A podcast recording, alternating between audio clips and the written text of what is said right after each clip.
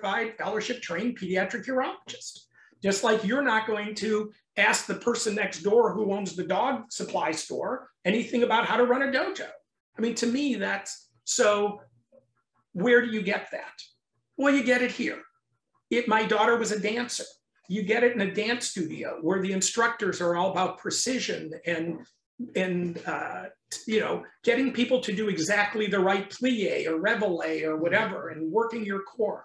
You can get it on a soccer field if you have a you know a uh, a coach that really loves the kids and wants to understand not where everybody gets a trophy and not where everybody you know and there's a place for that. Just like you have a basic for people who just want to come and play at it you you can accommodate them right. but they're not going to become black belts. Right, right.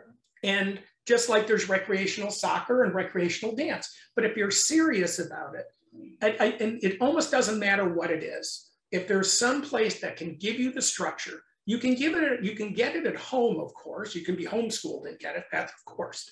But if you're gonna, you're not going to get it outside. It's not like the, our culture is naturally hmm. giving it to us anymore. So it makes places like this, the soccer, the dance, the wherever you can do it by being a virtuoso at an instrument, whatever it is that you're putting your attention to with some help some adult help into mm-hmm. what this really means is where you know you can get it. Yes. So now I'm seeing medical students and residents coming through who think that they're my peer. Right. Because they've been told that, you know, they get a trophy, you know, they they they went to medical school, they're a doctor too. Well, guess what?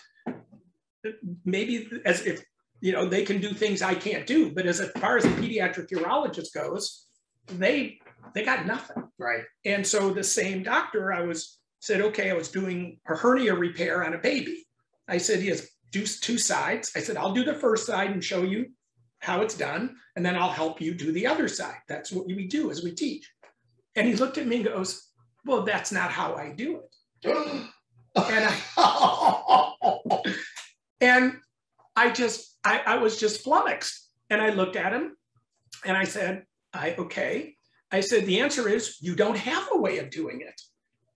I said, I have four partners. Between us, we have about 120 years of experience. We, you will rotate with all five of us. You will see how it's done.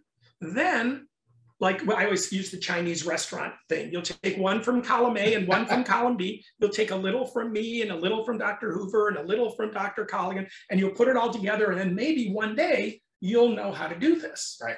But as of right now, you don't have a way to do it. So this was the, so I told this story to my co-resident friends. So Dr. Peters being our chairman, like you are my chairman here, I said to these three guys who are now 25 years out into practice, I said, boys, how many times did you ever tell Dr. Peters no?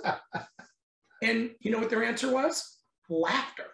Like it, it, like I don't even understand the question. Right, right. Why would anybody tell him no? Right, right. Like okay, I mean, it could possibly come up, but the answer was there was this initial respect. He had something to teach you now. Right. As you went along, you realized that there were certain things that you could learn that he didn't know. Right. And all of a sudden, right. okay, so that's, you know, and so when my professors used to then start calling me for advice because I did pediatric and especially pediatric kidney stone disease. And then at some point, I had the biggest practice in the United States doing this. Oh, wow. So now all of a sudden, the head of stones and the international expert from Duke is calling me. And I go, Why are you calling me? He goes, Well, you know more about this than I do. I went, Oh. So then at some point, you know, the right. pupil can become the master. Right, right. And, and, look, I'll never be a seventh degree black belt. I just won't live long enough, even though I'll try. but I mean, I, um, but at some point, there gets to be, and then you get to be, yeah, you know, sure. you know, equals or uh, colleagues or whatever, and, and then the relationship changes. And so that, I guess, to make it succinctly, that society is now um, moving in a different direction and to get to to really be good to go to West Point or the Naval Academy or the Air Force Academy, you better get that discipline somewhere else. I, I, one of the things that I really, really love in what you said is I have given you a copy of my book. Yes, sir. Okay, good, good, good. So you know, I I I refer to the attributes as the black belt superpowers. Mhm. Uh, you know, just had that idea one day that the kids would really Oh, yeah, you know, perfect. But but what we're talking about is you know superpower one is focus, and the next one is respect. And in your story, there was the there was the gross lack of respect, right? Like, but it makes perfect sense to me because I, I do not see. In fact, that's one of the ones that I don't see really almost anywhere else anymore, right? Like like e- even in the team sports and stuff, like that seems to have deteriorated a lot And they But- don't even realize they're being disrespectful. That's Right. the issue. because it's too casual. Right. It's too casual. And by the way, it exists even in it exists even in my industry. Like like actually like you know the physical part of what we do is Krav Maga. There's there's Krav Maga schools that all call each other by first name and and uh, that it's a different culture, right? Like right MMA schools and but you know uh, so a lot of the what you what you just spoke to, right? And to me, it is the it- even though it's also the hierarchy, but it's the focus of the respect and the discipline.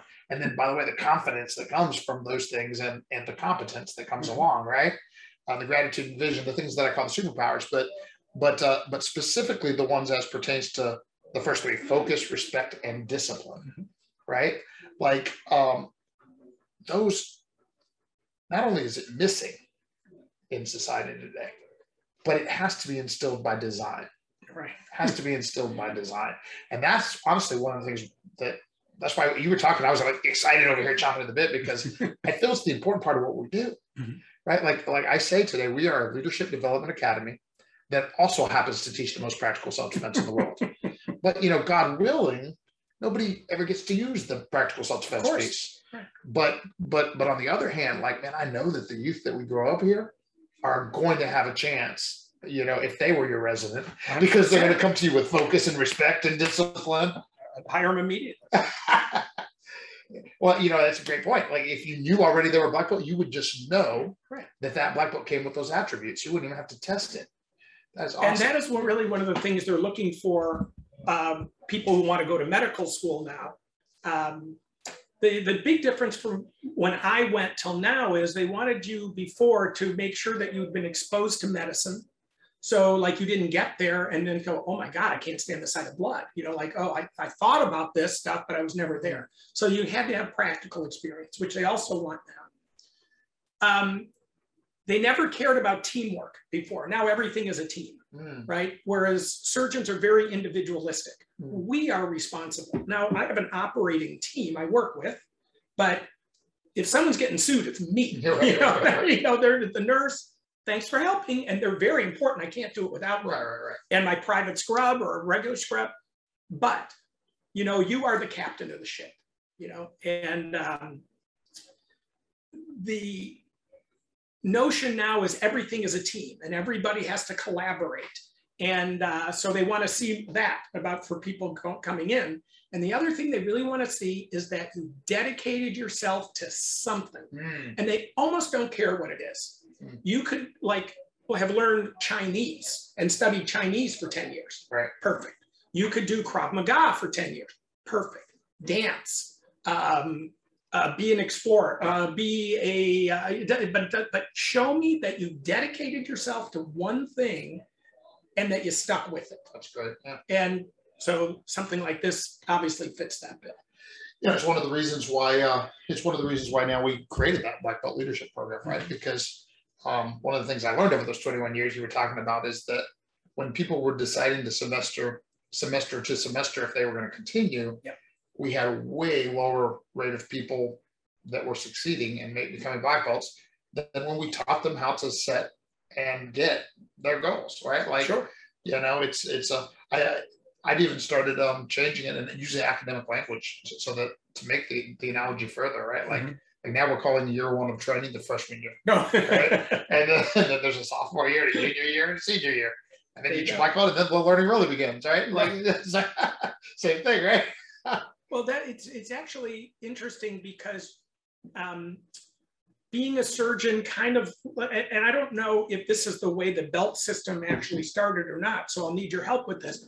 But you know, you go from undergrad to medical school, and then okay, great, and you get out of medical school. Now it's been eight years since high school, and you're like, you look around the hospital and you go, I don't know anything. Like, oh my God, how are they going to leave an actual human being under my care? Like, it's unbelievable. And then, you know, it's trial by fire. You're there for the next 36 hours. And then you realize you did take care of that stab wound and the gunshot wound. And I laugh coming through here is that I take care of the people that Krav Maga could potentially make. so, um, and then you go through your training. And now for me, I mean, residency is typically three years for internal medicine, four for OBGYN. And then for urology, it's five and six years. It's really wow. the, one of the longest ones and then you do fellowship after that if you choose to. Um, but then you think when you're a chief resident, you're like, oh, I'm the berries now. I mean, I can do any of this stuff. I've got my black belt. And then you get out there and then you realize, huh, I have a lot to learn. I mean, I thought I knew everything and I thought I was ready. So they did a survey of neurosurgeons. Mm. They said 50% of neurosurgeons don't think they're ready to go out into the real world after seven years of training. Wow. I mean, that's again because they cut back their hours. You know, the government thought they were working yeah. too long, so they cut it back. So it just goes to show you that, you know, and then around here, like you get that, you get that black belt. No, it's just a provisional black belt, and you got another six months at least. And then, boy, these stripes take years to do, and you're like, well, if it's all that, what can there possibly be to learn? Well, obviously, as a surgeon, you know what it is, and it's the precision. And what I'm guessing a lot of it is, and you'll fill me in, is that a an intern can take an hour to fix a hernia on someone, and they're doing it right by the book. It looks pretty. Mm-hmm. An attending physician like me, by the time I was done, could probably do it in about 12 minutes mm. with better results, quicker, better for the patient, whatever. Now, we did the same operation, right? But over the course of years, when you get the confidence mm-hmm. and you know what's coming and you just know and, and, and you stop doing any extraneous movement. And if I look around the dojo and I see all the different, I have the luxury of having Shihan Adam in my classes because right. his son is right. is right. in the class.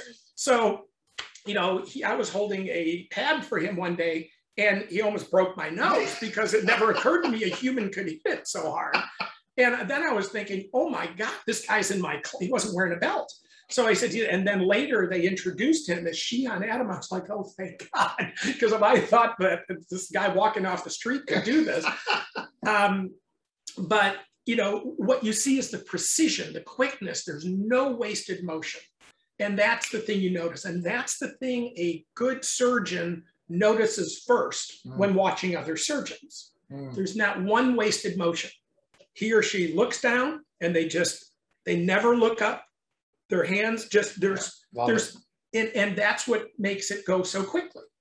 Um, I love it. And it, that's what I watch when I see the higher belts doing. Because I said, you know, they keep doing the same thing over and over again. Like, well, don't they teach them anything new? Then you realize watching you or one of the black belts do kickboxing set three and watching me do it, it's as if it's a different language. You know, it, the the moves are the same, but they look nothing alike. The crispness, the you know, the the intensity, all of those things is just so much different. So I, I get where I'm going, hopefully. Yes, yes Well, I, I, love the analogy. I mean, it's because so much the same. And, and it's, uh, you know, while there is, while there are four years of progressive education, you know, that comes a year at a time. So, so there, so by like by the third belt of the first phase, you're filling the repetition of that phase by the third belt of the second phase, you're filling the repetition of that phase, right? So, but over the four years, there is also a lot of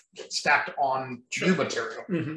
But having said that, you you nailed it. I mean, it's like because in fact, in the third year, the student already gets that that provisional black belt you're talking about, that probationary black belt, uh, and and then that next year is where they really start to reassemble what they've learned over the first three years to prepare for for their certified black belt. You know, which again, I but but what I loved in what you said and is is the thing that it's not necessarily the new stuff that makes you better at mm-hmm. some point. It's getting efficient and effective, you know, better with the stuff that you already have. And that is the hardest thing for a young student to understand, right? Like, because mm-hmm. you're right, like there are certain things that you'll do through your whole career. Like I have those first four combos, KMA combo one through four and they're there forever, right? but that, but like you said, I mean, uh, like first of all, K combo one can already save your life, mm-hmm. and especially executed well, you know. And uh, the, I guess what I'm trying to fish is the hard part, and, and maybe it's the same in, in your field. I don't know, or maybe it's different because they already come in with discipline. Well, Joe didn't, but no, but, but, but what I'm saying is that's the hard part to communicate. Mm-hmm. It is, you know, when you're dealing with a young kid and they're, doing that same movement again. And but you know, look, I like we do very little in the physical part. It, do I do do I allow very little in our system that isn't actually applicable to real self defense? Mm-hmm. And you know, I mean, I had 22 years of experience with three other black belts that were in a lot of it was sometimes useful in other ways, but not for real self defense. Mm-hmm. Like we don't really do any of that anymore. There isn't anything that's just striking there or, you know, uh, that, that isn't meant to prepare a student to defend themselves in real life one day. But as a result, mm-hmm. we have to find a way to make people understand. And who, who knows, maybe this podcast, them hearing hearing you say it will help, right? Because it's making people understand that look, that repetition is critical right. to the process. Well, if anybody uh, associated would like any help in what classes to take or you know either in high school or in college to try to get into college or to medical school. Um, it's just kind of it's like a paying it forward thing. I uh, when i was a junior in college i did an independent study with a um, english professor and uh, her name was fran zorn. And uh, i wrote a book on how to get into medical school but it was just for university of michigan students because you know, I knew the numbers of the class, like, you know, biology 201. I mean, I knew everybody would know what that meant, but the classes in the other university would have different numbers. So I, um, I wrote, that was my senior or uh, junior project as I wrote that as one of my classes.